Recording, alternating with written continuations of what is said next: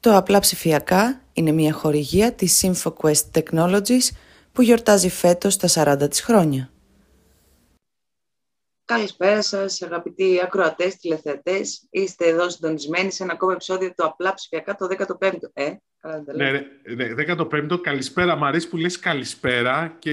Εντάξει ρε παιδί μου, τώρα και, και το ανεβάζουμε το πρωί δηλαδή. Μας ακούνε οι ακροατές. Εντάξει, δηλαδή, okay. Ωραία, καλημέρα, καλησπέρα και καλή βραδιά. Και εδώ θα μου πει ο Δημήτρης, αυτό είναι από άλλο podcast. Λοιπόν. Δεν μου αφήνεις εναλλακτικές μίτσε μου. Είμαστε... Λοιπόν, στο στούντιο της Νέας Ιωνίας, όπως καταλάβατε, είναι ο Δημήτρης Μαλάς. Που πρέπει να βελτιωθεί το στούντιο. Κάνω προσπάθειες απέλπιδες, αλλά με προδίδει. Θα βελτιωθεί ούτως ή αλλιώς Μιτσάκι τώρα, γιατί ανοίγει ο τουρισμός, ανοίγουν και γενικά και οι εσωτερικές μετακινήσεις, ανοίγουμε πανιά και θα κάποια στιγμή θα συμβρεθούμε και σε κοινό στούντιο, ελπίζω. Α, όχι, την επόμενη φορά λέω να το κάνω από τη βεράντα πάντως, να ξέρεις. Αχ, τι ωραίο. Και εγώ έπρεπε να έχω πάει στο Σούνιο να το κάνω από εκεί. Ναι, καλά, εντάξει, τέλος πάντων.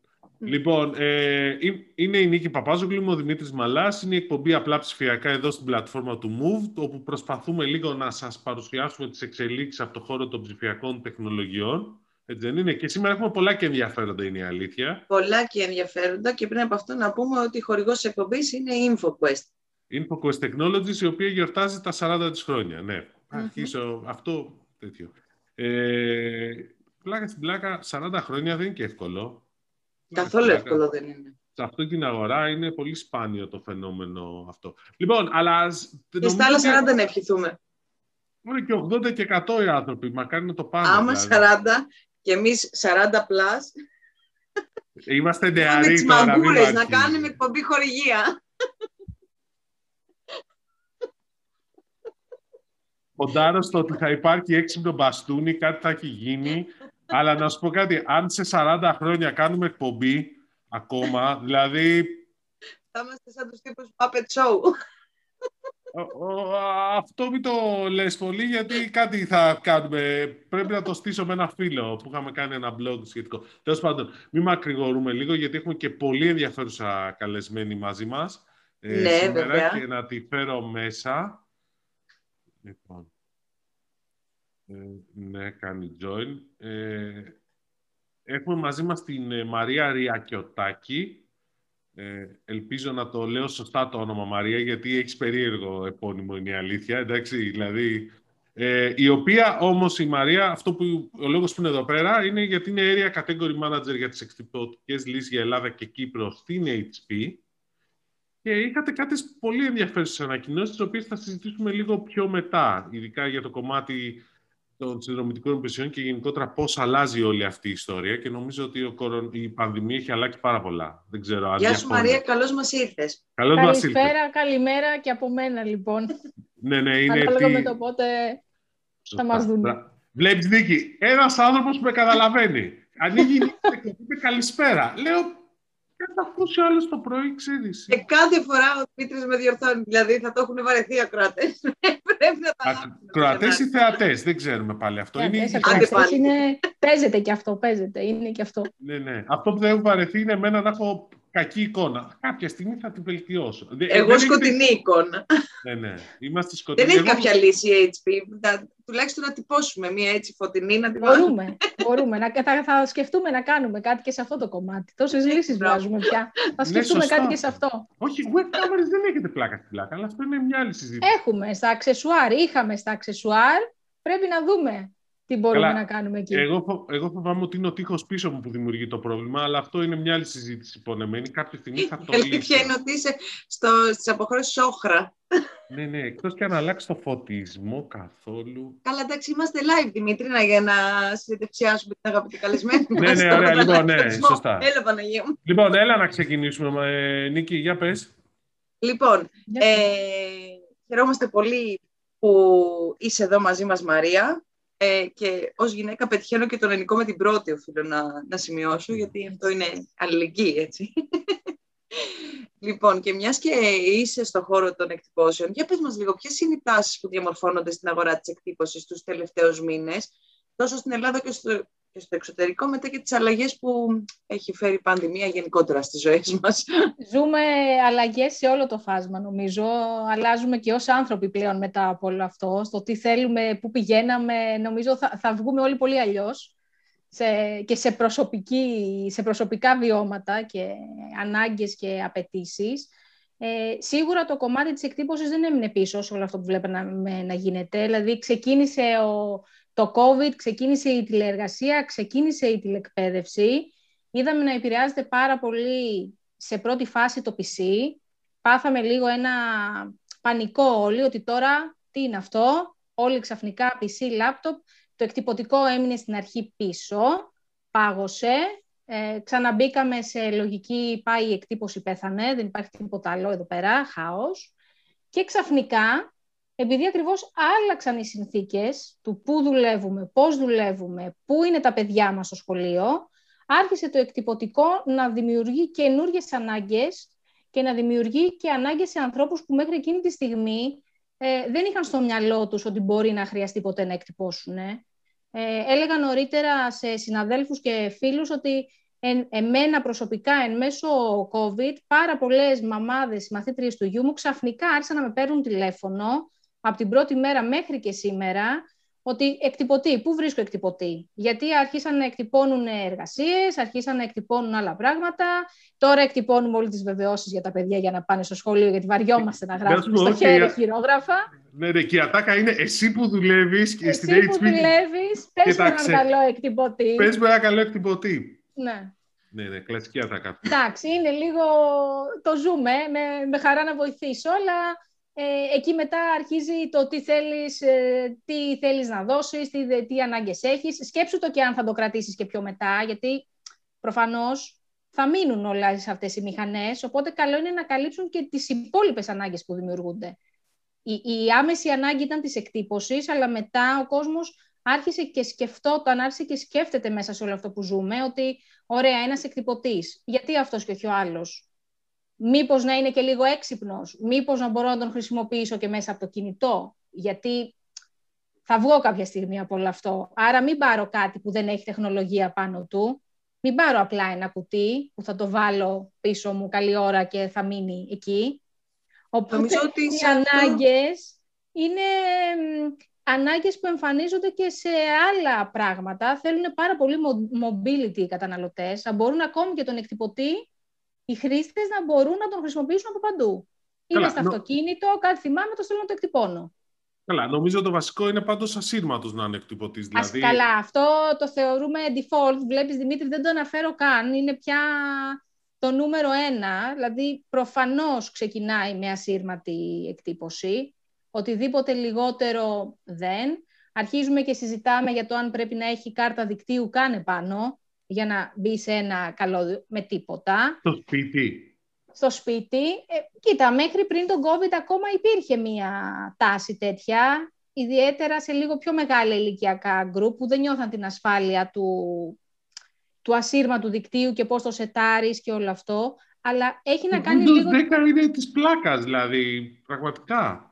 Εγώ το ξέρω, αλλά πήρε, λίγο, πήρε, πήρε λίγο καιρό για να το συνηθίσει ο, ο κόσμος όλο αυτό με το, με το COVID, με το ξαφνικά δουλεύω από το σπίτι, θέλω να κάνω πιο γρήγορα πράγματα που αρχίζουμε και καταλαβαίνουμε τι χρειαζόμαστε, δημιούργησε λίγο και άλλαξε και το προφίλ των μηχανημάτων που βλέπαμε να, να καταναλώνονται. Βάλε και, όλο το κομμάτι της ψηφιοποίησης γενικά που ζούμε αυτή την περίοδο, όλο το digitalization, ότι χρειάζεσαι κάτι άλλο. Ε, σκεφτόμουν τον Αντώνη το Σταματόπουλο που σε ένα προηγούμενο podcast έλεγε ότι πας στο γραφείο. Αλλά αυτός που θέλεις να υπογράψει το έγγραφο δεν είναι στο γραφείο. Άρα τι κάνεις; Άρα πρέπει να έχεις μια συσκευή που θα μπορούσε να μιλήσει το γραφείο που είναι ο Αντώνης με τον συνάδελφο που είναι στο σπίτι του εκείνη τη μέρα και να ανταλλάξουν ψηφιακά το έγγραφο μέσα από τον εκτυπωτή, να μπει η υπογραφή και να ξαναέρθει πάλι πίσω. Οπότε, ανάλογα με το πώς δουλεύει ο καθένας, τι κάνει, αν το θέλει πιο πολύ για οικιακή χρήση ή είναι και άτομα που κάνουν τηλεργασία, σίγουρα θέλει έξυπνη συσκευή. Δεν μπορεί να μείνει στο απλό εκτυπώνω. Α, α, μπράβο. Άρα δεν μιλάμε μόνο για, για εκτυπωτές πλέον, μιλάμε για μια Όχι, μεγαλύτερη διαχείριση εγγράφων. Ναι, ναι. Μιλάμε πια για έξυπνες συσκευές Το έξυπνες η αλήθεια είναι ε, η δική μου γνωστή, ο δικός μου περίγυρος το έχει πιο πολύ συνδεδεμένο με το συνδέομαι με το κινητό. Αλλά δεν είναι μόνο αυτό, δεν είναι μόνο το ελέγχουμε. Έξυπνος δεν σημαίνει το ελέγχο, ελέγχο τη συσκευή από το κινητό. Σημαίνει ότι πέφτει το Wi-Fi και επανασυνδέεται μόνος του εκτυπωτής, για παράδειγμα. Και δεν, και δεν χάνω χρόνο να ξανακάνω το setup. Σημαίνει, καταλαβαίνει ο εκτυπωτής αν έχουμε πρόβλημα από κυβερνοεπιθέσεις, κόβει εκείνη τη στιγμή τη σύνδεση, επανέρχεται στο firmware που είχε πριν και δεν έχω κάποιο πρόβλημα στην ασφάλεια των δεδομένων μου. Μιλάμε αυτό, πια για τέτοια πράγματα. Αυτό είναι ενδιαφέρον πάντως ότι, και το έλεγε σε μια παρουσίαση που έκανε στους δημοσιογράφους προάλλε, ότι υπάρχει μεγάλο θέμα με την κυβερνοασφάλεια στου εκτυπωτές. Δηλαδή, που δεν το υπολόγιζε νομίζω κανείς αυτό, έτσι δεν είναι; Ναι.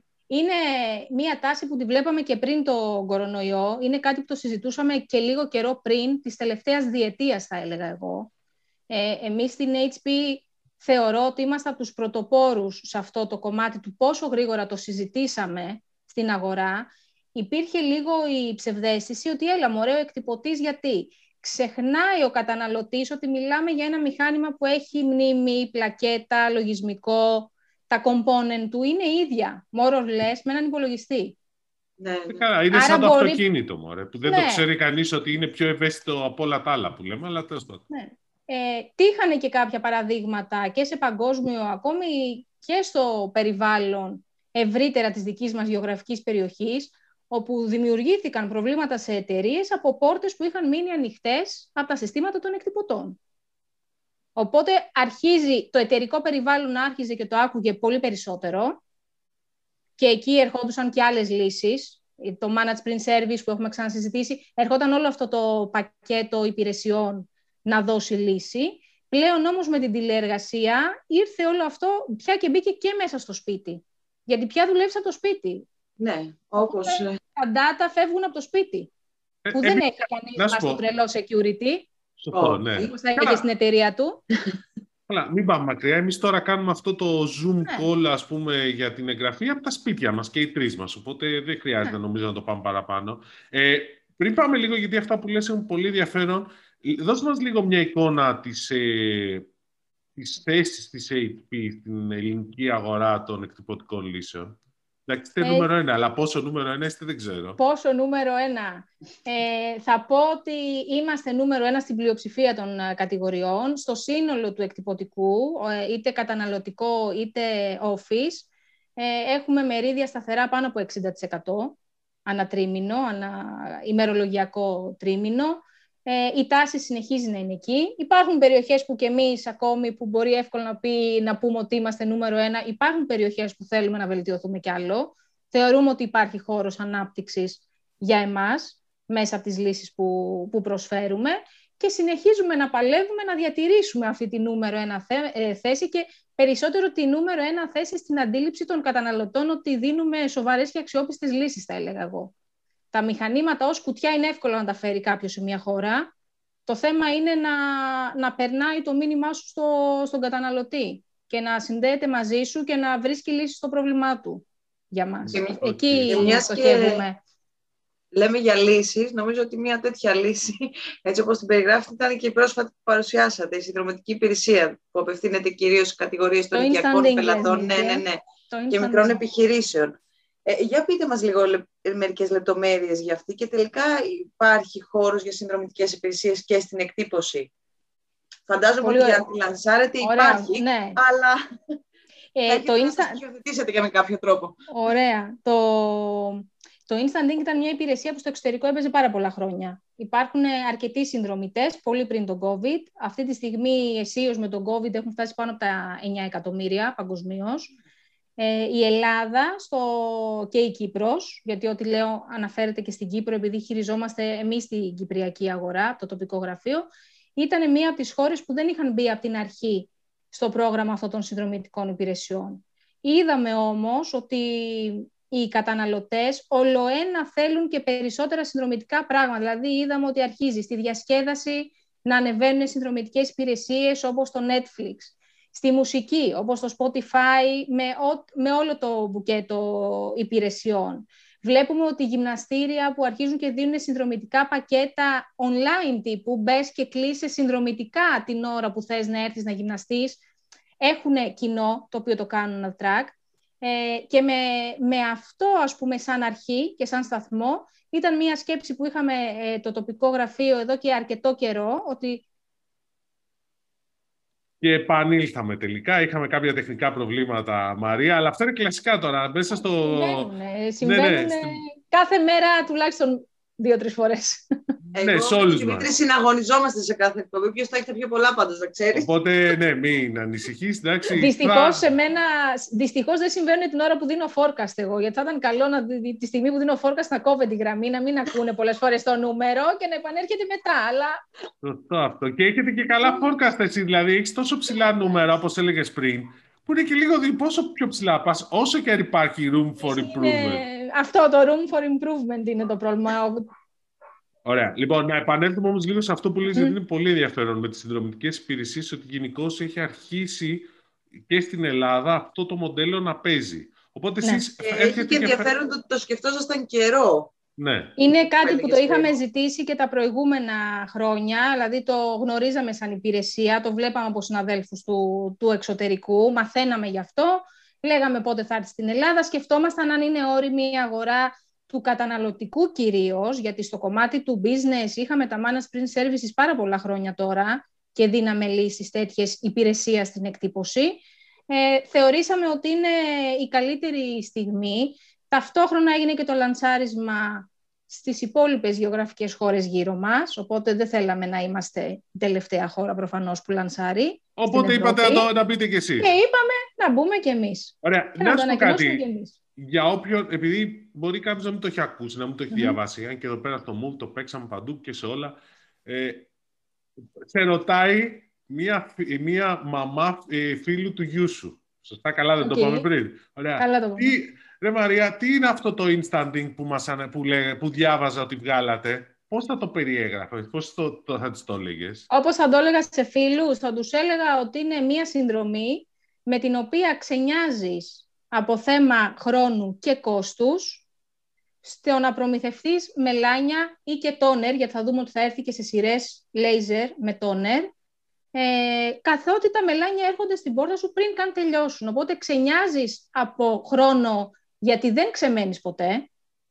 Δεν σου συμβαίνει αυτό που έχουμε πάθει όλοι μέχρι τώρα, την ώρα που θες να εκτυπώσεις, να μην έχεις αναλώσιμο στον εκτυπωτή. Το έχω αγοράσει Να ψάξεις να βρεις και εξοικονομείς ανάλογα και με τις σελίδες που τυπώνεις, ακριβώς επειδή είναι συνδρομητικό και η χρέωση είναι με τις σελίδες που επιλέγεις, εξοικονομείς και από το κόστος που έχεις μέχρι στιγμής για την εκτύπωση. Οι και συνδρομές... και πολύ καλά πακέτα. Ναι. Συνδρομές. Συνδρομές είναι το, από 0,99 που εντάξει είναι 15 σελίδες. Αλλά νομίζω το 2,99 για 50 σελίδες. Για 50 που είναι ένας μέσος οικιακός χρήστης. Είναι... Ε, είναι ναι. ό,τι πρέπει. Δηλαδή και εγώ ναι, αυτό ναι. έχω στο σπίτι πλέον, γιατί αυτό τόσες σελίδες εκτυπώνω. Έχει το καλό. Κάτι συγγνώμη, ούτε δεν σου δίνουν μελάνια από την HP, δηλαδή έλεος. Όχι, γιατί; Αγοράζει τα μελάνια, δηλαδή. Κοίτα, και, να, και να μου δίνανε Δημήτρη, η αλήθεια είναι ότι εγώ, επειδή είμαι λίγο αιμονική στο να δοκιμάζω τις υπηρεσίες και τα προϊόντα που βγάζουμε ως ε, κλασικός καταναλωτής, θα έπαιρνα συνδρομή έτσι κι αλλιώς. και να το. Μένω σε μια ε, περιοχή λίγο πιο έξω από την Αθήνα. Θέλω να δω πώς λειτουργεί η παράδοση σε μια περιοχή που δεν είναι το καθαρό αστικό κέντρο. Δεν μένω στο Σύνταγμα. Οπότε θέλω να δω. Έρχεται όντως πριν την ώρα τους. Στο Σύνταγμα θα τα χειρότερα. αλλά... Μπορεί, ναι, αλλά... Σε, σε Καναρέτη είναι καλύτερο, γιατί εκεί γύρω είναι όλα τα logistics center. Αλλά... Οπότε Άρα... ήθελα να δοκιμάσω και εγώ την υπηρεσία πώς τρέχει από την αρχή μέχρι το τέλος και τι εμπειρία τελικά είναι για, για τον καταναλωτή τον ίδιο. Αυτό που του λέμε ισχύει; Άρα καλύπτεται όλη ναι. την Ελλάδα. Αυτό είναι σημαντικό. Καλύπτουμε όλη την Ελλάδα, ναι. Και Δεν το Καστελόριζο. Και το Καστελόριζο. Με μεγάλη μας χαρά. Ωραία. Πολύ σημαντικό. Αυτό είναι πάλι εντυπωσιακό. Ναι. Και... Είπαμε, προσπαθήσαμε, να βγάλουμε μια, προσπαθήσαμε να βγάλουμε λύσεις που να ταιριάζουν σε, ο, σε οτιδήποτε έχει στο μυαλό του ο καταναλωτής αυτό το κομμάτι, είτε εκτυπώνει 15 σελίδες και γι' αυτό ξεκινάνε τα πλάνα από εκεί, πάρα πολύ μικρές ανάγκες εκτύπωσης, είτε φτάνει και τις 700 σελίδες το μήνα. Οπότε υπάρχει ένα εύρος, υπάρχουν πέντε πακέτα που μπορεί κάποιος να επιλέξει, μπορεί να ανεβοκατεβάζει τη συνδρομή του ανάλογα με το τι εκτυπώνει. Άλλο εκτυπώνω εγώ με το παιδί στο σχολείο τώρα το χειμώνα που πάει στο σχολείο. Θεωρητικά Ναι, κάποιο, κά- κάτι με την ασφάλεια γίνεται σήμερα. ναι, ναι, είναι σήμερα τέτοιο. Του Λοιπόν, χώρου. ναι. Ε, θε- θεωρητικά το καλοκαίρι που το παιδί μου δεν θα είναι στο σχολείο, μάλλον οι εκτυπώσεις στο σπίτι εδώ θα πέσουν. Οπότε θα κατέβω πακέτο. Α, οπότε μπορείς να το Οπότε φοβερό. μπορείς να Ναι. το αυξομοιώσεις όπως θέλεις, όποτε θέλεις. Και επίσης μπορείς Χωρίς- να περάσεις χωρίς και τα... χρεώσεις εκεί. Επίσης μπορείς να περάσεις και σελίδες. Δηλαδή, αν σου περισσέψεις σελίδες στον ένα Ναι, μήνα, τις εννοείται. περνάς στο επόμενο. Εννοείται, εννοείται. Και αν χρειαστεί Αυτό. περισσότερες Κάνουμε κάβα. σελίδες, Αν χρειαστεί περισσότερες σελίδες, εκείνη τη στιγμή μπορεί να αγοράσει πακετάκι των 10 σελίδων με ένα ευρώ. Αν δει ότι, το χρειά... ότι κάθε μήνα χρειάζεται ένα, δύο, τρία πακετάκια, μπορεί να ανέβει σε πλάνο, ώστε πάλι να μην πληρώνει έξτρα fees, να το ενσωματώσει στο, στο μηνιαίο ποσό που δίνει κάποιος. Και να οκ. παίξει. Έχει, έχει ένα dashboard ο καταναλωτής, μια κονσόλα ε, μέσα από τον υπολογιστή του ή από το κινητό του που μπορεί να παρακολουθεί πόσες σελίδες εκτυπώνει ο εκτυπωτής του, ποιους μήνες, πόσο υπόλοιπο του έχει μείνει από τις Και- σελίδες αυτές και, Και να δεν έχει φτιάξει το σημασία πρόγραμμά του. η έγχρωμη ασπρόμαυρη, δεν, το- δεν μας Όχι, νοιάζει. καθόλου. Δεν έχουμε κάποιο περιορισμό εδώ. Ακριβώς επειδή φτιάχτηκε για οικιακούς αλλά και μικρομεσαίες επιχειρήσεις, γιατί αγγίζει και το κομμάτι της μικρομεσαίας επιχείρησης όλο αυτό το, το, Ναι. το συνδρομητικό πακέτο. Δεν υπάρχει κάποιος περιορισμός στην κάλυψη και δεν υπάρχει και κάποιος περιορισμός αν είναι ασπρόμαυρη ή έγχρωμη εκτύπωση όταν μιλάμε για inkjet εκτυπωτές πάντα, έτσι που έχουμε χρώμα. Στο laser, στην παρούσα φάση, θα είναι διαθέσιμο μόνο σε ασπρόμαυρους εκτυπωτές, οπότε εκεί μιλάμε για ασπρόμαυρη εκτύπωση. Εντάξει. Αλλά εκεί έχει σημασία η κάλυψη στις επιχειρήσεις, ότι είτε εκτυπώνουν ε, ε, εταιρικό έγγραφο, είτε εκτυπώνουν απλά μια επιστολή, να έχουν το ίδιο κόστος. Ναι, είναι εδώ πέρα με τα Δημήτρη, πρώτα είσαι που- ωραία. Συμβαίνουν αυτά, συμβαίνουν αυτά, είμαστε, Συμβαίνουν τα έχουμε αυτά, ναι. ζήσει Και όλοι. σκοτεινός και φωτεινός μια χαρά. Ναι, ναι, δεν Συμβαίνει. ξέρω, ναι, λοιπόν. Ε, θέλω, να, θέλω να σου πω ότι εγώ σε επίσημο call με όλους τους έξω παρουσίαζα, πέρασε ο γιος μου από πίσω πειρατής και έκανε πειρατές πειρατές. Τι να κάνουμε τώρα; Έχω ακούσει και Καλό είναι χειρότερα, αυτό. αλλά ας μην τα πούμε τώρα. Μια Και χαρά. έχουμε δει και χειρότερα, είναι η αλήθεια. Έχουμε δει ναι. και χειρότερα αυτό. Αλλά εντάξει, ναι, προσπαθούμε να τα αποφύγουμε, είναι η αλήθεια. Ε, λοιπόν, ναι, οκ.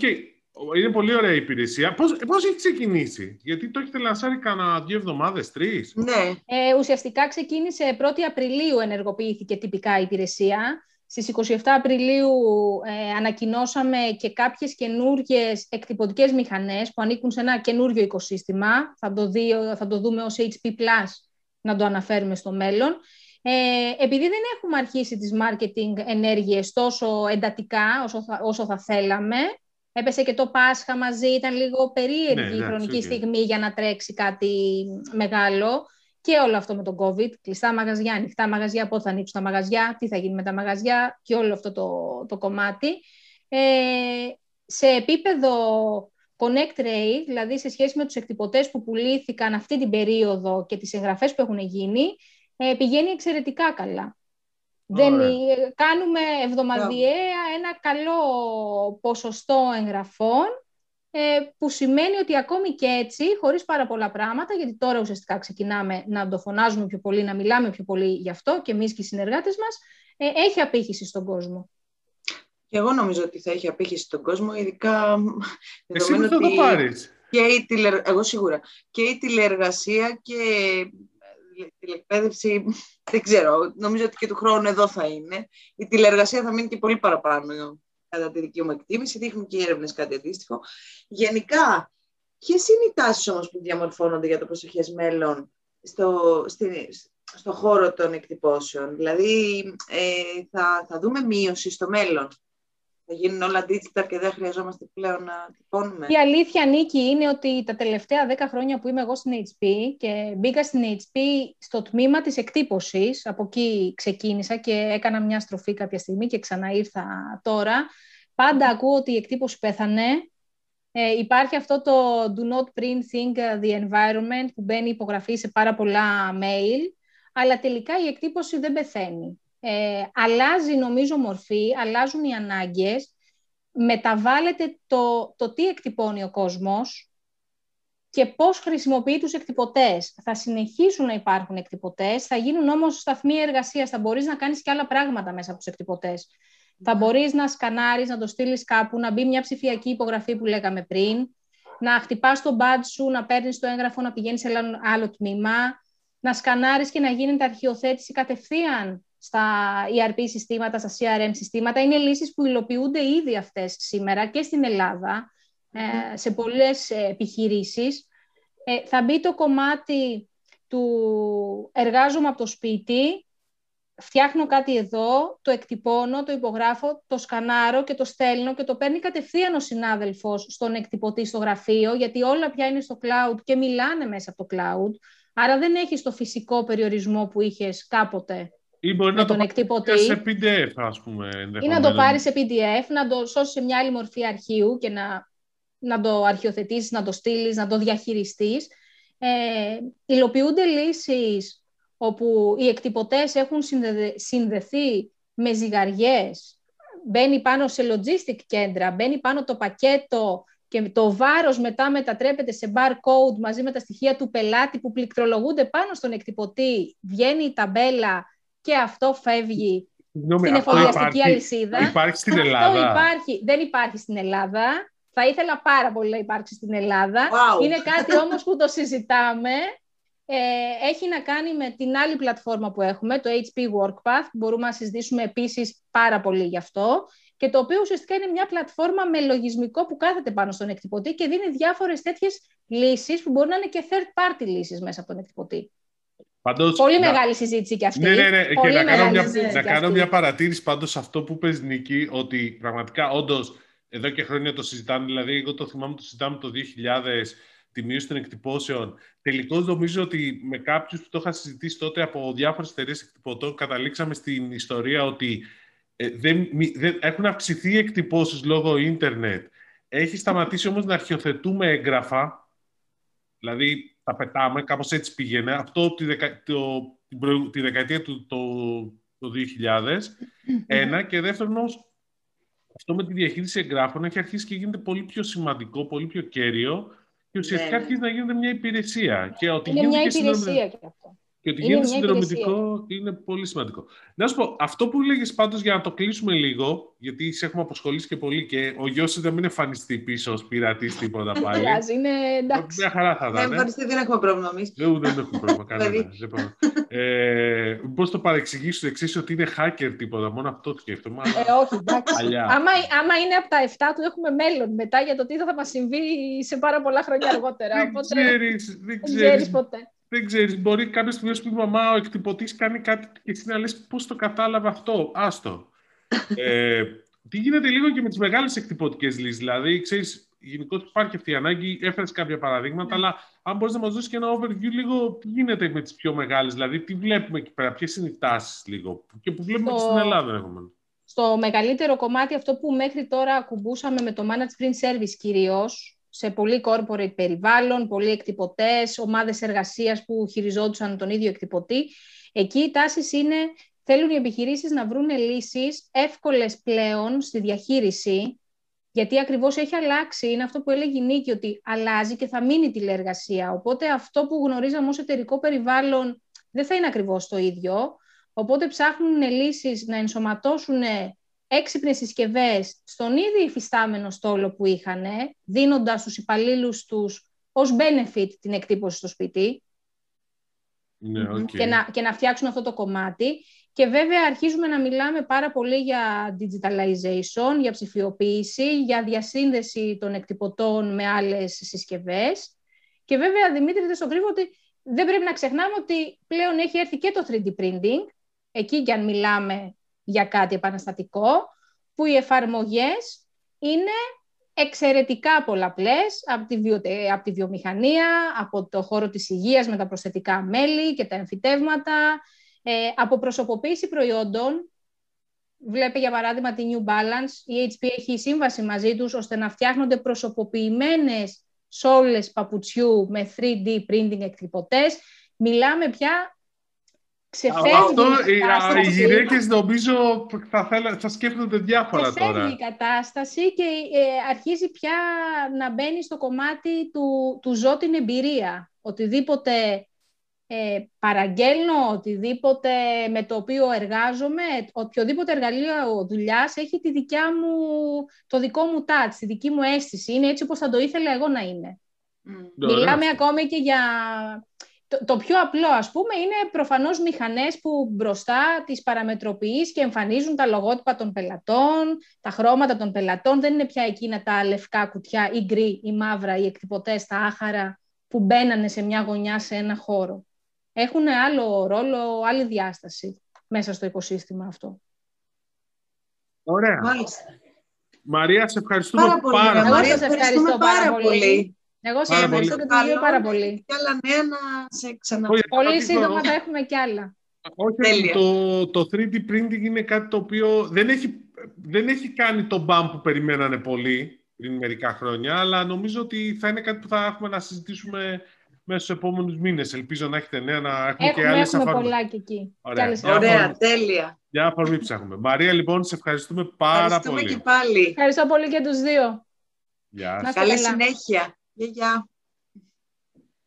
Λοιπόν, Λοιπόν, εγώ να πω ότι με όλα αυτά μου ήρθαν δύο πράγματα στο μυαλό. Πρώτον, Ω. την προηγούμενη εβδομάδα ε, ο άντρας μου έλαβε ένα δώρο μία τσάντα backpack πλάτης, η οποία μπροστά την προγραμματίζεις μέσω κινητού και δείχνει ό,τι θες εσύ, λογότυπο, εικόνα. Ναι. Μ. Και θυμάμαι εκείνα τα παπούτσια που είχαμε δει και τις τσάντες στη Βαρκελόνη. Τι ωραίες εποχές στην έκθεση του Mobile World Congress. το, ε, το, το 22, θυμάσαι- γιατί του 21 δεν θα γίνει. Το βλέπω. Όχι, παιδί μου, που τις είχαμε δει, λέω, πριν. Α, τις τσάντες, ναι, ναι. Δεν θυμάμαι και τα παπούτσια που άλλαζαν, θυμάσαι. Τα είχα βάλει και σε ένα βίντεο που είχα κάνει, θυμάσαι τι ωραία που ήταν. Ναι, τα ναι, βλέπαμε το θυμάμαι. τότε, γιατί ήταν πριν από κάποια χρόνια και έλεγα, wow! Καλά, εντάξει, Φοβερά. το, το wow είναι εξής. Κοίταξε, να σου πω κάτι, πραγματικά πολλές φορές παθαίνουμε Έκθεση, wow. θέλω έκθεση, θέλω έκθεση, Θέλεις θέλω έκθεση, αυτή είναι η θέλω πραγματικότητα. έκθεση. Λοιπόν, αλλά πάντως θα σου πω το εξής, ότι υπάρχουν πολλές φορές τεχνολογίες που παθηγίνουν το εξής. Τις βλέπουμε, λέμε, όπα θα έρθει ο πανικός, 3D printing, ε, VR, AR. Ε, δεν γίνεται αυτό που περιμέναν όλοι. Εντάξει. Το χρόνο που περιμέναν δεν γίνεται, Το χρόνο που γιατί περιμέναν. μετά έρχεται. Ναι, και μετά έρχεται και πάει εκθετικά. Δηλαδή, ε, ξέρω, υπάρχουν κάποιες έρευνες μερικές φορές που λένε ότι σε βάθος δεκαετίας θα έχει φτάσει το 3D printing στα χι δις δολάρια η αξία του.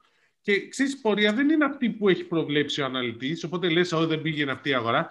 Και ξαφνικά γίνεται ένα μπράφ και τελικά στη δεκαετία φτάνει να έχει αυτά τα νούμερα. Μμ. Αλλά εντάξει, τώρα αυτά είναι και λίγο σχετικά και όλο και ξέρεις, είναι και θέματα λίγο που έχουν σχέση και με τους καταναλωτές και με τις αλυσίδες που, τις, ε, που τα φέρνουν, που τα προωθούν και τα λοιπά. Και γενικώ έχω αλλαγέ, έχει πεθάνει στο γέλιο γιατί περιμένεις τη γέφυρα, ε, έτσι δεν είναι. Θέλω να πω. Λοιπόν, ναι, και με τις αλυσίδες που τα προωθούν, καλή ώρα μία από αυτές είναι και το πλαίσιο. Και το πλαίσιο και τα public και έχουμε πράγματα να πούμε. Γι' αυτό, ε, είδες καλά το πήγα. Όχι, Νομίζω δεν θα ξεκινήσουμε από το πλαίσιο, θα ξεκινήσουμε από τα public. Είναι πιο φρέσκια η είδηση. Ξεκίνα Ναι. από ό,τι θες. Ωραία, ότι... Πες μου για τα public, γιατί εσύ θα με ενημερώσεις. Εγώ δεν τα ξέρω καλά. Καλά, εντάξει, ναι, είναι, είναι γιατί ε, ανακοινώθηκε λίγο πριν ξεκινήσουμε εγγραφή, Ε, γι' ναι. αυτό. Δεν Λοιπόν, πρόλαβα, δεν πρόκαμα. Στα Public Media Markt έχουμε, έχουμε αλλαγή στη θέση του Διευθύνοντο Συμβούλου. Έχουμε Ε, γενικά το τελευταίο διάστημα αλλαγές στα public media. Ναι, η αλήθεια είναι ότι Αρκετές. ο, ο, Γε- ο Γεν Τόμπερτ, αν λέω καλά το όνομα, γιατί πάντα τον μπερδεύω τον άνθρωπο, ε, που είχε αναλάβει πριν από κάποιους μήνες, δηλαδή λίγο πριν τα Χριστούγεννα, αποχωρεί για προσωπικούς λόγους και για να προλάβω όποιους καλοθελητές, το ρεπορτάζ λέει ότι είναι όντως προσωπική λογική, πάρα πολύ σοβαρή, πραγματικά. Λοιπόν, και στη θέση του αναλαμβάνει ο Ρόμπιο Μπουρλάς, ο οποίος θέση δηλαδή του Διευθύνοντο Συμβούλου για τα Public Media Markt. Μμμ. Ο, ο Ρόμπι Μπουρλάς είναι και διευθύνων σύμβουλος του Ομίλου Ολύμπια, παραμένει διευθύνων σύμβουλος όλου του Ομίλου Ολύμπια, στον οποίο ανήκει η Public Media Markt, ένα. Οκ. Και μια δεύτερη παρατήρηση, σημείωση, όπως θέλεις πες το, είναι ότι έχει περάσει από την ίδια θέση. Δηλαδή, πριν από αρκετά χρόνια ήταν διευθύνων σύμβουλος επίσης. Πώς γίνεται. Κοίταξε, αυτόν τον όμιλο η αλήθεια είναι ότι έχουν. Όχι Public media market όμως. Ήταν public σχέτο. Σωστό, σωστό, σωστό. Σωστή παρατήρηση. Ευχαριστώ πολύ. Ε, μαθαίνω και διορθώνομαι. λοιπόν, ε, ναι, ήταν public σκέτο. Ε, τώρα έγινε Δεν είχα τα media mark, δηλαδή. Δεν είχα τα media mark, ναι, σωστό. Είναι αυτό. Εντάξει, αλλά γενικώ η κινητικότητα. Ενδιαφέρον αυτό πάντως. Ναι, ενδιαφέρον. Αστεία λεπτομέρεια. Ναι, κοίταξε, εκεί που δεν θα έχει τέτοια αλλαγή είναι το πλαίσιο. Εκεί έχεις κύριο Γιώργο Γεράρδο, Κώστα Γεράρδο. Αν εκεί έχουμε τέτοιο τύπο αλλαγή, νομίζω θα είναι πολύ μεγάλη έκπληξη για πάρα πάρα πολύ κόσμο. Αυτό έχω. Ε, δεν νομίζω μόνο Δημήτρη. Δεν νομίζω, δεν νομίζω και εγώ να... ξέρεις. Εντάξει. Τέλος πάντων. Μέχρι στιγμής πάντως δεν φάνηκε κάτι τέτοιο από την πρόσφατη συμμετοχή και παρουσίαση των αποτελεσμάτων τους. Ε. Αυτό που φάνηκε είναι επενδύσεις σε υποδομές logistics, επενδύσεις στο ηλεκτρονικό εμπόριο και στο call center, που ώστε να δώσουμε το πουσάρισμα και να έχουμε το ίδιο καλά αποτελέσματα ή και καλύτερα σε σχέση με το 2020, το οποίο πήγε μια χαρά, έτσι, παρά την πανδημία και τα κλειστά καταστήματα. 12%. Συν 12% της πωλής. Πάντως, να σου πω κάτι. Στο πλαίσιο έχει, έχει ένα ενδιαφέρον, το οποίο δεν είναι ότι αυτό που λένε ότι μερικές φορές στις επιχειρήσεις πρέπει να έχεις και τυχή εκτός από το να προβλέψεις κάποια πράγματα. Εντάξει. Το πλαίσιο μέσα στην πανδημία το βοήθησε πάρα πολύ το γεγονός ότι είχε και νέα πλατφόρμα ηλεκτρονικού εμπορίου, άρα μπορούσε να δεχτεί πολύ περισσότερο κόσμο, και, και, δεύτερο logistics center, τα οποία έγινε και τα δύο το 19. Δηλαδή, ναι, ναι, ναι. Αν το σκεφτεί, δηλαδή, είναι σαν να λέγει, παιδιά, προβλέπουμε το 2020 θα γίνει χαμός. Εντάξει, και τα φτιάξαμε. το οποίο... Εντάξει, η αλήθεια είναι ότι η άνοδος στο ηλεκτρονικό εμπορίο αναμενόταν εδώ και καιρό, έτσι. Ναι, αλλά όχι αυτό το πράγμα. Όχι, όχι σε αυτό το βαθμό, φυσικά, ούτε κλειστά καταστήματα, ούτε τίποτα. Αλλά τέλος πάντων θέλω να πω ότι ήταν μια έξυπνη επιχειρηματική κίνηση που έβλεπε μπροστά, η οποία ήρθε και κούμποσε και συγκυρία και τους βγήκε ναι, τρέλα. Εν τω μεταξύ έχει ξαναγίνει αυτό, να ξέρεις. Δηλαδή, τέλος δεκαετίας. Στο πλαίσιο. Το πλαίσιο. τηλέφωνο Δηλαδή το, το, το 2008-2009 που αποφασίσαν και κάνουν το, το μεγάλο το κέντρο διανομής στη Μαγούλα, μετακόμισαν τα γραφεία και όλα, εντάξει, αυτό ακριβώς το κέντρο τους βοήθησε να μειώσουν τα λειτουργικά τους κόστη πολύ, σε πολύ μεγάλο βαθμό. Και όταν μετά ήρθε η οικονομική κρίση, κατάφεραν να τα παίξουν πολύ καλύτερα από άλλες αλυσίδες, γιατί είχαν δικέ υποδομέ. Δηλαδή, λες, ρε παιδιά, το ξέρατε. Όχι. Εντάξει, δύο φορές δεν είναι σύμπτωση, Δημήτρη. Είναι σωστή επιχειρηματική κίνηση. Εντάξει, okay. ναι, εντάξει, okay. Πάντως, ε, όχι, ήταν ενδιαφέρουσε παρουσίαση, σωστά. Και γενικώς και ενδιαφέρουσε παρουσιάσεις τις τελευταίες μέρες. Δεν ξέρω τι πάθανε. Ναι, ναι. Ναι, Είναι... είχε ενδιαφέρουσε παρουσιάσεις. Και επενδύσεις υποδομές. Επενδύσεις υποδομές, χαμός γίνεται από επενδύσεις στην Ελλάδα. Δεν θα ξέρουμε πού να το επενδύσουμε. Επενδύουμε στι οπτικές ίνε, επενδύουμε στα θαλάσσια καλώδια, ε, επενδύουμε στη σταθερή, και στη κινητή και στο 5G. Παντού επενδύουμε. Χαμός θα γίνει. Ναι, εντάξει. Το ψηφιακό μετασχηματισμό της χώρας. Ο λόγος για τον ΟΤΕ και τη Vodafone και οι δύο ανακοίνωσαν με λίγες ώρες διαφορά κάποια πράγματα. Ναι, ναι. Είναι... Ο ΟΤΕ ανακοίνωσε οικονομικά αποτελέσματα και παράλληλα είχε και το κόλλη με τους αναλυτές. Οπότε έδωσε κάποιες λεπτομέρειες ο κύριος Τσαμάς και εξέφρασε έτσι ιδιαίτερα αισιόδοξες προοπτικές και για την τρέχουσα χρονιά. Και σήμερα στον Τέλφι ο κύριος Προμίδη. Ναι, καλά, ήθελα, εντάξει, να τελειώσουμε πάντως λίγο με το πλαίσιο και όλο αυτό, ότι είναι μια αγορά και όλα η οποία αυτή των ειδών τεχνολογίας σκοπεύει, περιμένω ότι θα ανέβει φέτος. Δηλαδή, έχει ξεκινήσει πάρα πολύ δυνατά η JF και είχε νούμερα της, ε, πριν από μερικές μέρες που έβγαλε σε κάποιο webinar, ότι ήταν, ξεκίνησε το 2021 με το πρώτο τρίμηνο συν 12%. Δεν είναι και λίγο. Και ειδικά αν το συγκρίνεις με ένα τρίμηνο το περσινό που ήταν πρακτικά χωρίς με καραντίνα. Mm-hmm.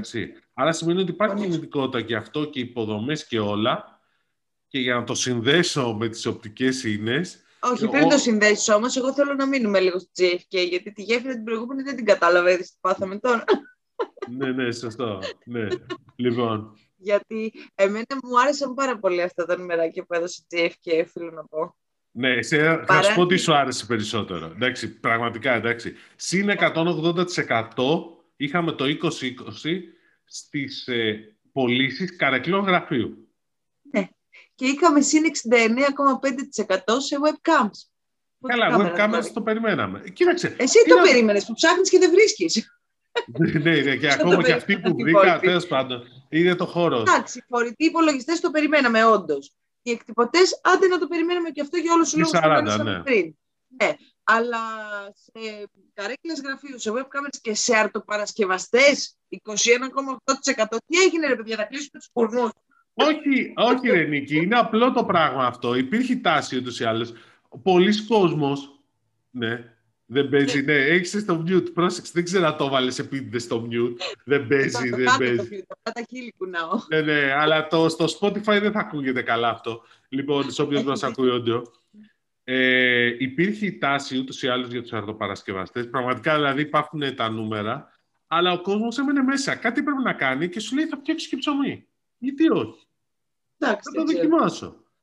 Okay. Συγγνώμη, μαζί δεν ήμασταν που σχολιάζαμε σε κάποιο chat group την άλλη την έρευνα ότι ανέβηκαν τα νούμερα, ότι πήραμε κιλά μέσα, στις, ε, μέσα στην καραντίνα.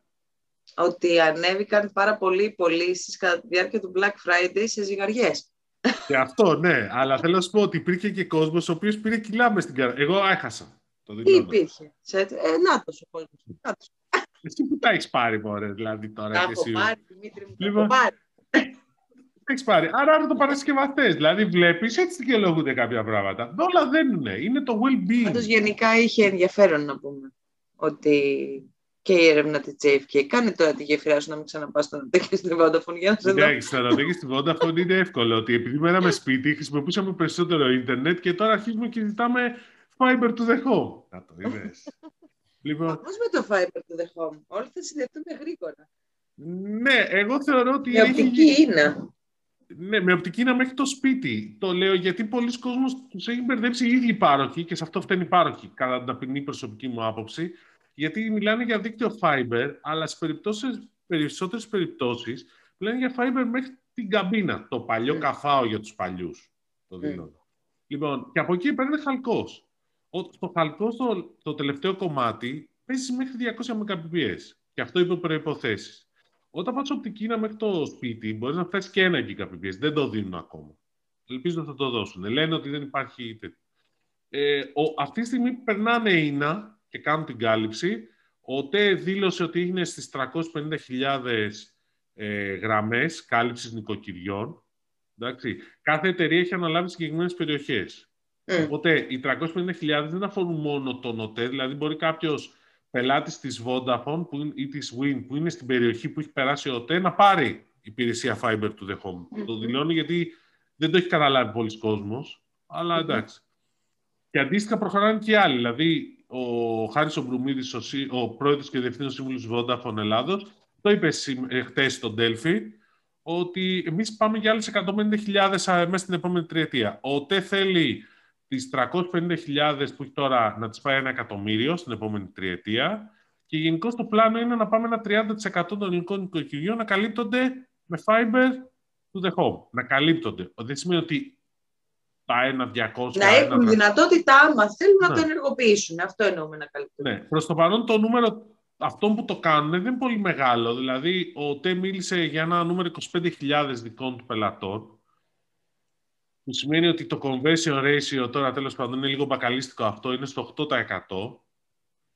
Και θέλει να και το στόχος είναι το 25%. Το στόχος είναι 25%, δηλαδή να φτάσουμε σε ένα τέτοιο επίπεδο. Τώρα έχει ενδιαφέρον. Κοίταξε, σημαντικό είναι γιατί πολλοί κόσμοι δεν καταλαβαίνει ότι το πιο σημαντικό πράγμα στην ψηλή ταχύτητα δεν είναι μόνο το, το, το, να κατεβάζει δεδομένα, αλλά και το upload. Δηλαδή... Καλά, ναι, προφανώς. Αυτό είναι το πιο σημαντικό. Είναι πάρα πολύ Ενδιαφέρον είχε πάντως ότι πέρα από τις οπτικές ίνε, μέχρι που θα φτάσουν, δεν ξέρω, όπου θέλει ο καθένας, ε, προχωράνε και οι επενδύσεις σε 5G και εμένα με εντυπωσίασε η πληθυσμιακή κάλυψη που είπε, όπου έχει φτάσει ήδη στο 45% τότε. Και να ναι. θυμίσω ότι ο στόχος, έτσι είπε ο κ. Τσαμάζ χθες, και ο στόχος. Ε, προχθές, ο στόχος, για να με διορθώσεις δηλαδή, τίποτα άλλο, είναι το 50% μέχρι το τέλος του έτους. Θεωρώ ότι θα το ξεπεράσει ναι, βέβαια υπάρχει μια λεπτομέρεια πάνω σε αυτό. Αν έχεις Αθήνα Θεσσαλονίκη, είσαι στο 50. Ναι, OK. Okay. Εντάξει. 50 έχει φτάξει ο άνθρωπος, όμως είσαι στο 45. 50, ναι, ναι, εντάξει. Και 60% είναι στη, μέσα στην τριετία που θα το 60% πληθυσμιακή κάλυψη θα το πιάσουμε. Και γενικά εντάξει, θα βγάλουμε καλύτερα νούμερα στο Ντέζι το επόμενο και το μεθεπόμενο. Ναι, ναι, είμαι σίγουρη γιατί προχωράνε και οι υπόλοιποι της. Ε, ναι, πάντως έχουμε και μεγάλη. Ναι. Και επενδύσεις είναι μεγάλα τα νούμερα. Δηλαδή, ο ΤΕ φέτος έχει 550 εκατομμύρια ευρώ. Η Vodafone είπε για, είπε 600 600. για την πενταετία. Έχει άλλα 500 περίπου PE-Win. Γενικώς κινητικότητα. Εμένα πάντως από τον ΟΤΕ... Και φυσικά, Ναι, Ναι. από τον ΟΤΕ νομίζω οι οι ίδιες πάντως αυτοί που κέντρα, κέντρισε το ενδιαφέρον ήταν άλλο. Ήταν η Super League. ναι, ναι, θα συμφωνήσω κι εγώ. Εντάξει, Ήταν ναι. ενδιαφέρον. Άφησε ανοιχτό το ενδεχόμενο ότι μπορεί να την διεκδικήσουν. Ήταν λίγο αμφίσιμο το μήνυμα. Δηλαδή έλεγε ότι δεν την έχουμε διεκδικήσει στο παρελθόν. Τώρα αρχίζουμε να το κοιτάμε.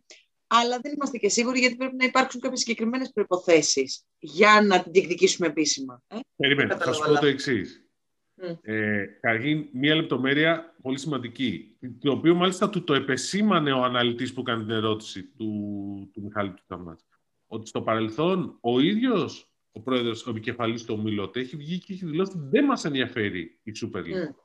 Μμ. Μμ. Και μάλιστα πολύ κάθετος και δεν το λέω ότι το έχει βγει και το έχει πει σε, σε πηγαδάκια δημοσιογράφων.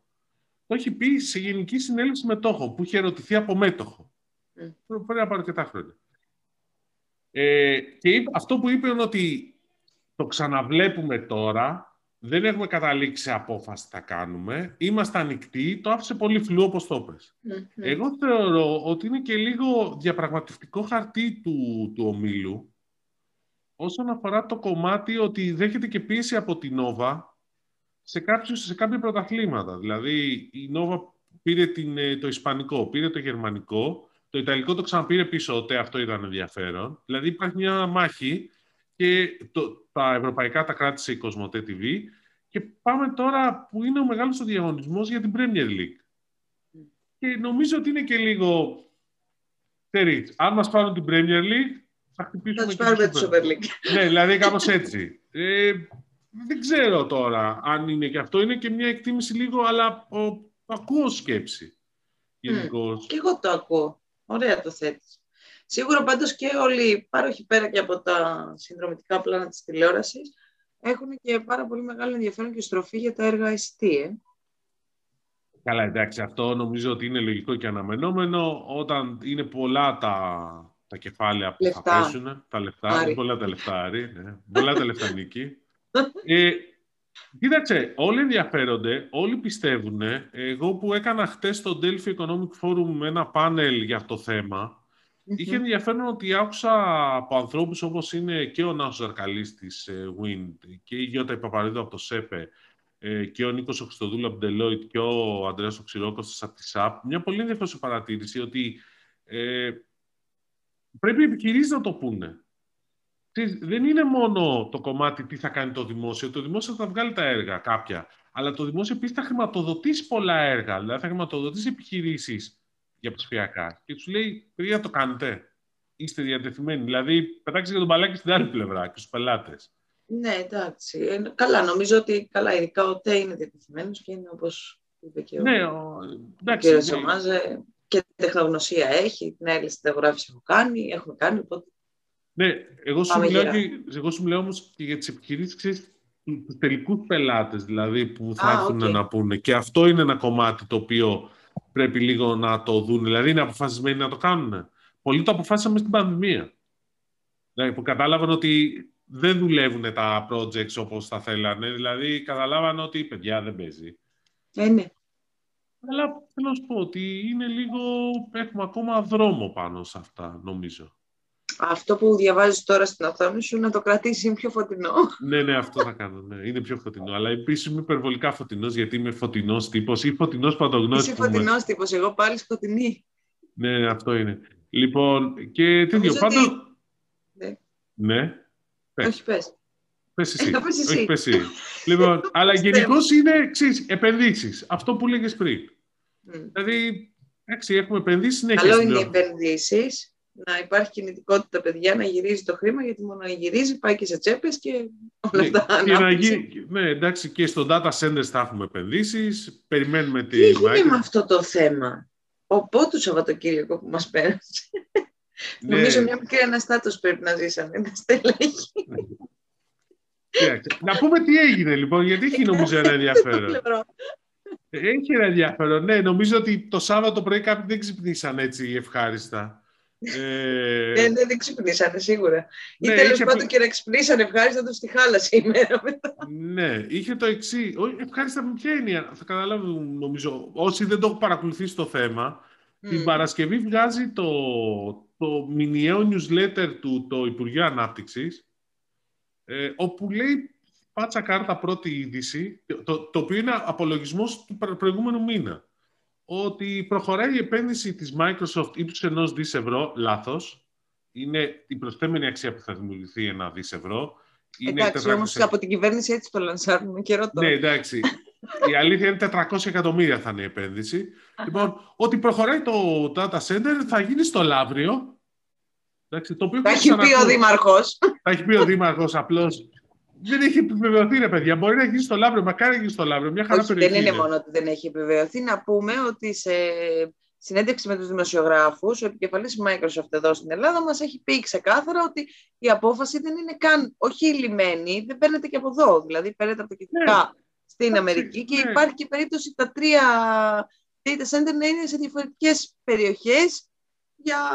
Αλλά όταν το βλέπεις αυτό το θέμα, ναι. από το Υπουργείο Ανάπτυξης λέει εντάξει, κάτι έγινε, εντάξει, προχωράνε επιτέλους.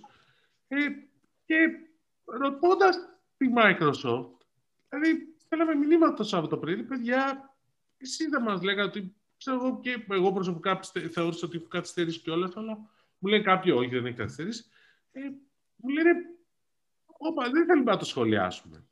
Η πλάκα είναι ότι την Κυριακή το βράδυ βγαίνει ο Άδωνης ο Γεωργιάδης, ο Υπουργός Ανάπτυξης Επενδύσεων, ο οποίος είχε τουιτάρει το, τη δημοσίευση του δελτίου, να το πούμε αυτό, ε, και γράφει ότι η επένδυση της Microsoft προχωράει κανονικά, γιατί είχαν γραφτεί και κάποια ότι επιτέλους μετά από 8 μήνες, 9, αποφασίζουν που θα το κάνουν. Ε, ότι προχωράει σύμφωνα με το χρονοδιάγραμμα, οι αποφάσεις γενικώς και οι ανακοινώσεις θα γίνουν από την εταιρεία. Και διαγράφεται φυσικά και από το newsletter που ήταν online αυτή η ατάκα περί Microsoft. Και έτσι προσπαθεί να καταλάβεις τι γίνεται. Ε, τώρα, αν κατάλαβα καλά, ότι προχτές στο Delphi ο επικεφαλής Microsoft, ο Θεοδόσης Μιχαλόπουλος, είπε απλώς ότι είναι στην τελική φάση επιλογής της περιοχής. Mm. Αλλά τίποτα άλλο. Τίποτα άλλο. Αναμένουμε, Δημήτρη μου. Εγώ πιστεύω στο Λαύριο θα γίνει τελικά. Κάτι ξέρει ο Δήμαρχος. Να σου πω κάτι. Αντικειμενικά, αντικειμενικά τώρα. Και πραγματικά το, το θεωρώ αυτό. Το Λαύριο εμένα μου αρέσει σαν ιδέα. Υπό την έννοια πια ότι μπορείς να, να, να δώσεις σημαντική όθηση σε μια περιοχή η οποία γενικώς δεν την έχουν προσέξει. Ναι, παιδί μου, αλλά το συγκεκριμένο, συμφωνώ σε αυτό που λες πάρα πολύ, αλλά το συγκεκριμένο απαιτεί συγκεκριμένες προδιαγραφές για να υλοποιηθεί. οπότε πρέπει να δούμε αν τηρούνται αυτές τις προδιαγραφές στο ναι, Λαύριο. Ε, αλλά ξέρεις τι όμως γίνεται, θα σου πω. Πέραν των προδιαγραφών που κάποιοι στηρούνται, όσον αφορά το κομμάτι του να το κατασκευάσεις, στηρούνται και το τι πρέπει να έχει. Ένα βασικό κομμάτι είναι η πρόσβαση προς το λαύριο. Αλλά εκεί πέρα ξέρεις τι λες, μήπως είναι και μια ευκαιρία να πιεστεί, μια... πράγματι μεγάλη να πιεστεί μια κατάσταση για να πάει ο προαστιακός μέχρι το λαύριο. Που είναι έτοιμα εδώ και χρόνια και συζητιέται εδώ και αιώνες, θα έλεγα, να πάει προαστιακός στο λαύριο. Λοιπόν, ή το Λαύριο να μπορούσαν να μεταφερθούν εκεί πέρα τα ακτοπλοϊκά του Πειραιά. Που υπάρχει συζήτηση γιατί είναι μια ώρα νωρί, λιγότερο να φεύγεις από το Λαύριο για να πας στη Χίο, στη Λέσβο, στη, mm. στα Δωδεκάνητσα, από το να πηγαίνει από τον Πειραιά. Και να αποσυμφορηθεί ο Πειραιά και να γίνει καλύτερο δια, διαμετακομιστικό κέντρο ε, για τα logistics που συζητάμε και να αναπτύξει το θριάσιο καλύτερα. Λέω τώρα... Μαλάς, για πρόεδρος. Όχι, δεν είναι και να μπορέσει να φτιάξει το επιτέλους το θριάσιο η Amazon, το logistics center της. Παιδιά, έχει φτιάξει όλη την Ελλάδα. Στη Θεσσαλονίκη τι θα κάνεις; Στη Θεσσαλονίκη θα κάνουμε το άλλο data center. Πού είναι ο, ο Γιώργος ο Νόλης. Αυτό τα ετοιμάζουν να βάλω. Εντάξει, δεν είναι... το data center, εντάξει, τα υπόλοιπα λέω τι θα κάνεις από υποδομές. Κοίταξε, στα νησιά πάντα... Ακόμα περιμένω από το μετρό. Ε, ναι, εντάξει, σωστό. Ακόμα περιμένει το μέτρο. Ναι. Εκείνας εδώ. Είχε κάνει εγγένεια και ο ΣΥΡΙΖΑ. Ναι, έχει κάνει και ο ΣΥΡΙΖΑ. Ναι. Εγώ θυμάμαι, ήμουνα, ήμουνα πραγματικά παιδάκι όταν θυμάμαι την περίφημη τρύπα του Κούβελα. Mm. Το θυμάσαι; Όχι, mm. εσύ δεν το θυμάσαι. Είσαι πολύ μικρότερη. Αποκλείεται το θυμάσαι. Mm-mm. λοιπόν, εντάξει, την περίφημη τρύπα. Οπότε, αλλά Εντάξει, τώρα εγώ νομίζω ότι υπάρχουν ενδιαφέροντα πράγματα, υπάρχουν ενδιαφέροντε κινήσεις, θα δούμε πράγματα γίνεται. Σίγουρα υπάρχουν ενδιαφέροντες κινήσεις. Σίγουρα έχεις δίκιο σε όλα αυτά που είπες. Δεν είναι. Εντάξει, πλάκα έκανα. Προφανώς θα δημιουργούσε νέες προοπτικές όλο αυτό και σίγουρα χρειάζεται αποσυμφόρηση και σίγουρα χρειάζεται να εκμεταλλευτούμε καλύτερα τη στρατηγική θέση του Πειραιά. Δηλαδή, όλα αυτά που είπες έχουν βάση. Απλά με δεδομένο του πώς προχωράνε τα πράγματα στην Ελλάδα, Προτείνω να κατεβάσουμε σένα για πρόεδρα. Εγώ σε ψηφίζω. Παιδιά, δεν είναι θέμα ιδεών. Είναι θέμα υλοποίησης. Είναι θέμα υλοποίησης και, είναι θέμα υλοποίησης και διαδικασιών. Αυτή είναι η άποψή μου γενικότερα και εκεί πέρα θα δεις. Και για τα logistics που λέγαμε. Εσύ, Δημήτρη, εννοείς, τι θέμα υλοποίησης είναι; Η υλοποίηση είναι αποφάσεις. Συμφωνώ, αλλά κάποιες φορές δεν τις παίρνουμε τις αποφάσει. Δεν είναι απαραίτητο ότι. Ε, εγώ είμαι το εξής, ότι έχουν περάσει από όλες τις κυβερνήσεις. Αυτό είναι προσωπική άποψη υπουργοί και πολιτικοί οι, οι οποίοι είχαν ωραίες ιδέες.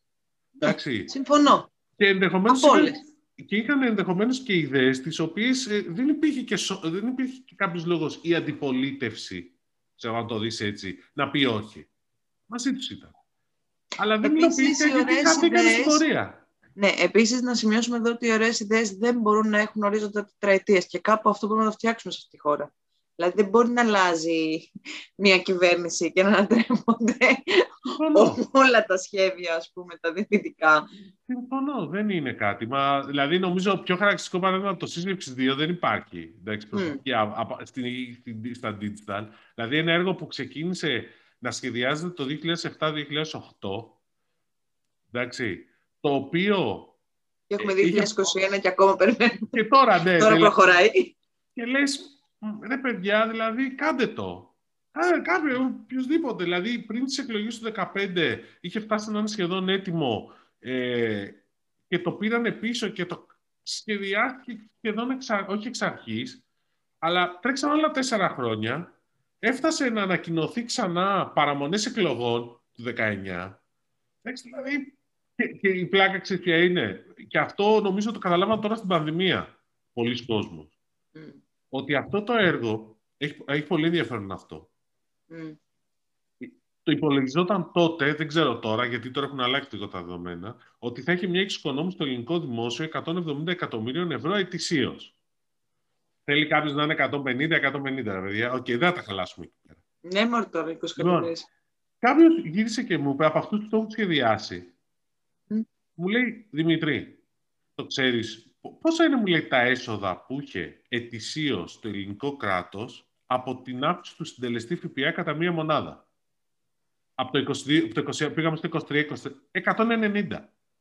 Δηλαδή, αντί να αυξήσεις το ΦΠΑ, με όλα τα βάρη που είχε για όλους μας και που γκρινιάζαν επιχειρήσεις και καταναλωτές και τέτοιο, αντί να αυξήσει το ΦΠΑ, μείωσε, τα, μείωσε τις δαπάνες σου. Δηλαδή, ξέρεις, δεν είναι ανάγκη να αυξήσεις τα έσοδα, μπορείς να μειώσεις τις δαπάνες σου. Και μειώνεις κάτι το οποίο δεν απολύει κόσμο. Δεν κάτι. Δηλαδή, ξέρεις, Πραγματικά. Δηλαδή, εκεί είναι που το, οι digital τεχνολογίες μπορούν να σου βοηθήσουν. Δηλαδή, μειώνεις το κόστος σου. Ah, όπως, όπως έλεγε... Και... τώρα. Ναι, δηλαδή, και, δηλαδή όπως έλεγα με τις εκτυπώσεις, δηλαδή, αντί να πας να Πώς το λένε, πάρει τη συνδρομητική υπηρεσία και θα σου πει κάποιος καλά, θα πληρώνω 3 ευρώ το μήνα για τον εκτυπωτή. Δεν είναι φίλε, αλλά πας και παίρνεις τα μελάνια που σου είναι περισσότερα να το βάλεις κάτω. Έτσι δεν σκέφτεται αυτό το τίσιο. Και όχι μόνο, για βάλει και τη βενζίνη να πας να τα πάρεις. Στέλνω και μήνυμα τώρα με το. που ευτυχώς καταργείται πάντα. Καταργήθηκε σήμερα. Τελειώσαμε με τα μηνύματα. Τα πέταξε και τα χαρτιά. λοιπόν. Λοιπόν, βεβαίως. Λοιπόν, αυτά.